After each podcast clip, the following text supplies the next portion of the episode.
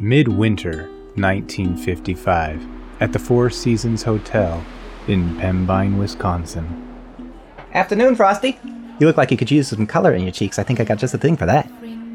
Uh, let's hope so. Uh, but I would like as much drunk as I can get with that. Hmm, yeah, I'll see what I can do. You like brown or clear? Strange occurrences begin to emerge.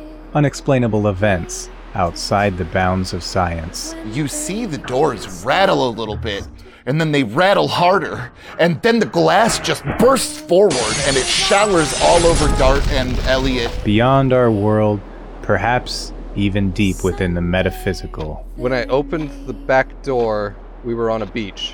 A beach? No, we were in the hallway. There, there was a hallway, remember? And you went through the. You did see it. It was a hallway. There were thousands of doors. It went on forever. Four unsuspecting people are swept up in a mystery of horrific proportions. Oh my god. All right. Now we got a real crime scene. What were they looking for?